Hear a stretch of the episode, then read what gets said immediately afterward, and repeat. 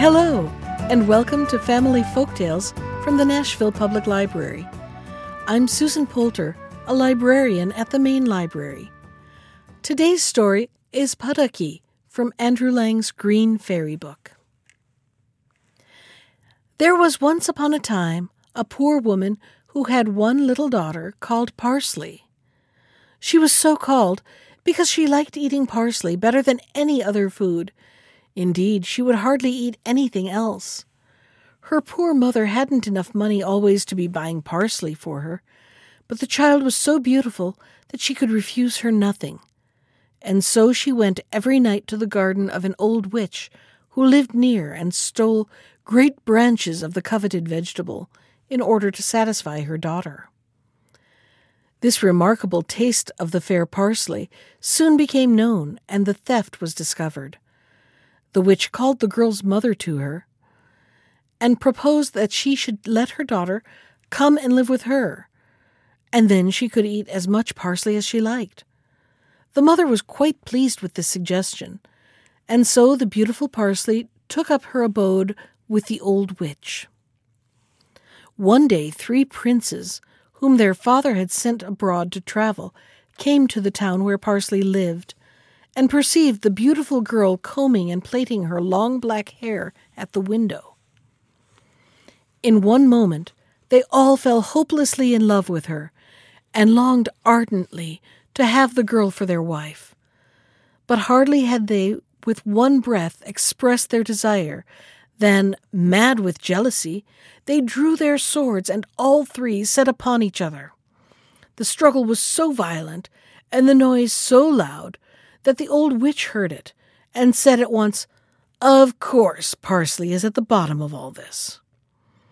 And when she had convinced herself that this was so, she stepped forward, and full of wrath over the quarrels and feuds Parsley's beauty gave rise to, she cursed the girl and said, I wish you were an ugly toad, sitting under a bridge at the other end of the world.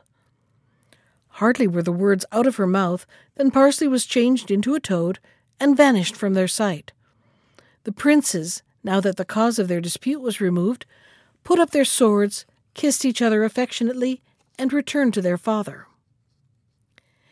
The king was growing old and feeble, and wished to yield his scepter and crown in favor of one of his sons, but he couldn't make up his mind which of the three he should appoint as his successor. He determined that fate should decide for him. So he called his three children to him and said, My dear sons, I am growing old, and am weary of reigning. But I can't make up my mind to which of you three I should yield my crown, for I love you all equally. At the same time, I would like the best and cleverest of you to rule over my people. I have, therefore, determined to set you three tasks to do, and the one that performs them the best shall be my heir. The first thing I shall ask you to do is to bring me a piece of linen a hundred yards long, so fine that it will go through a gold ring. The sons bowed low and promising to do their best, they started on their journey without further delay. The two older brothers took many servants and carriages with them, but the youngest set out quite alone. In a short time, they came to three crossroads. Two of them were gay and crowded, but the third was dark and lonely. The two elder brothers chose the more frequented ways, but the youngest, bidding them farewell, set out on the dreary road. Wherever linen was to be bought, there were the two elder brothers hastened. They loaded their carriages with bales of the finest linen they could find, and then returned home. The youngest brother, on the other hand, went on his weary way for many days, and nowhere did he come across any linen that would have done. So he journeyed on, and his spirits sank with every step. At last he came to a bridge, which stretched over a deep river flowing through a flat and marshy land. Before crossing the bridge, he sat down on the banks of the stream and sighed dismally over his sad fate. Suddenly, a misshapen toad crawled out of the swamp and sitting down opposite him, asked, What's the matter with you, my dear prince? The prince answered impatiently, There's not much good my telling you, Puddocky, for you couldn't help me if I did. Don't be so sure of that, replied the toad. Tell me your trouble and we'll see. Then the prince became most confidential and told the little creature why he had been sent out of his father's kingdom. Prince, I will certainly help you, said the toad, and crawling back into her swamp, she returned, dragging after her a piece of linen not bigger than a finger, which she lay before the prince, saying, Take this home, and you'll see it will help you.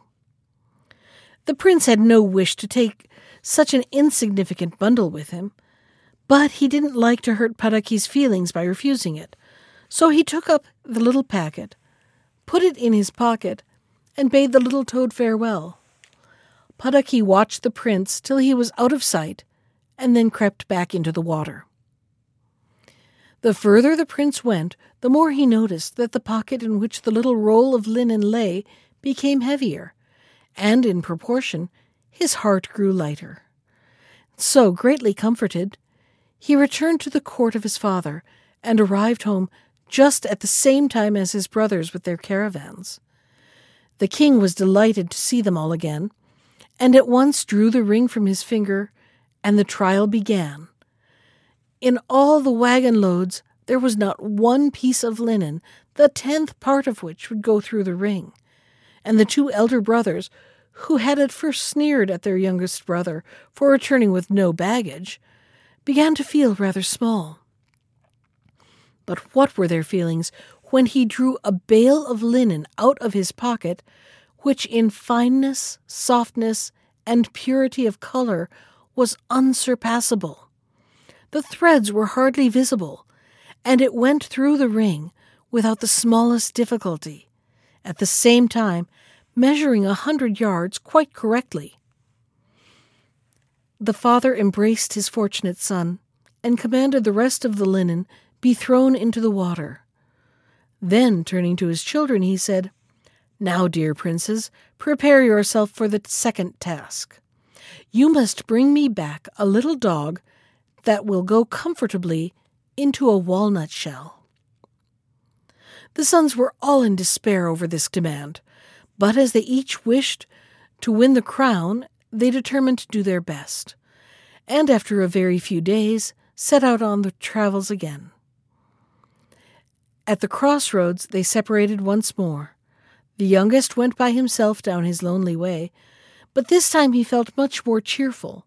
Hardly had he sat down under the bridge and heaved a sigh than Puddocky came out, and sitting down opposite him, asked, What's wrong with you now, dear prince?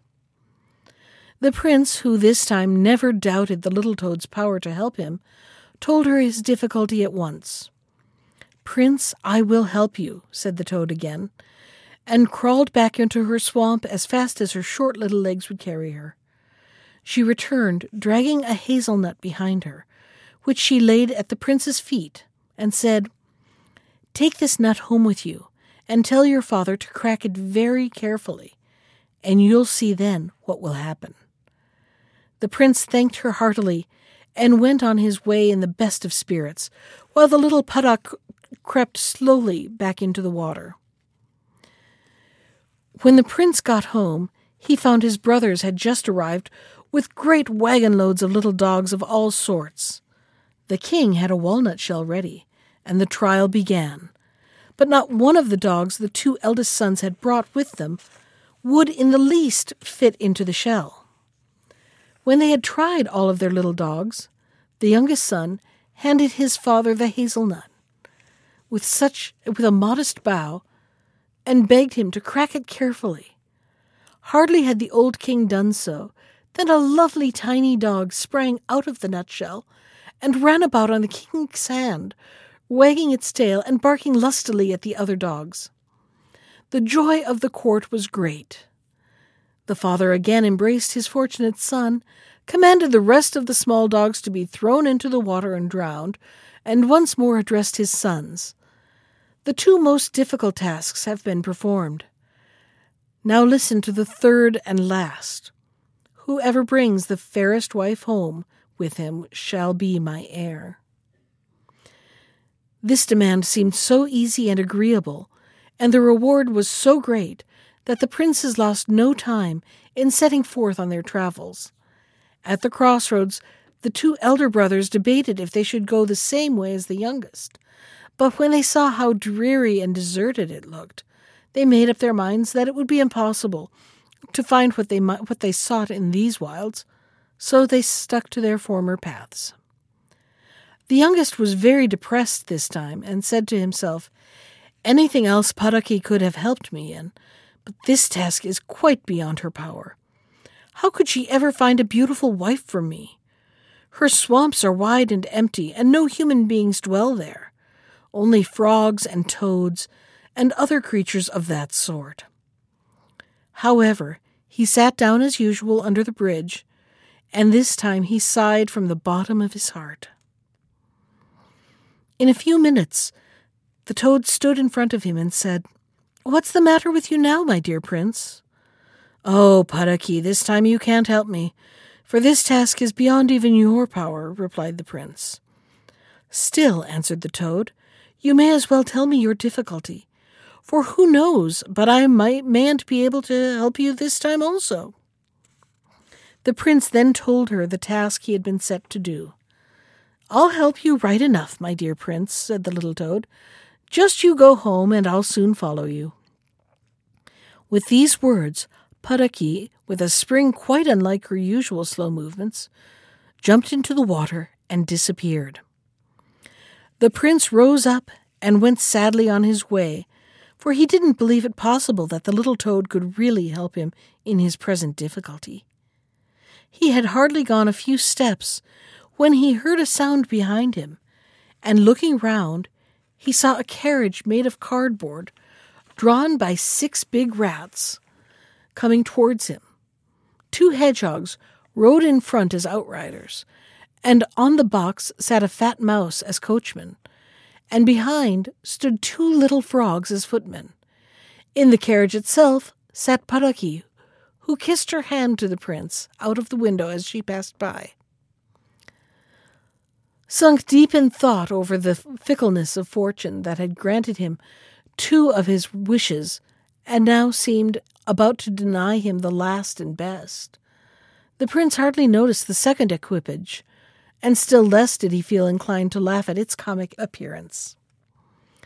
The carriage drove on in front of him for some time and then turned a corner.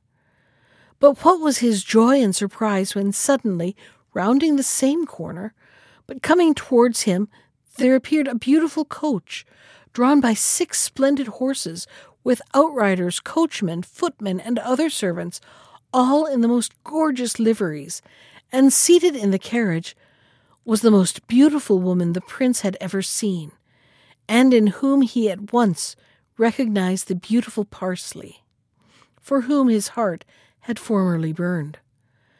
The carriage stopped when it reached him, and the footman sprang down and opened the door for him.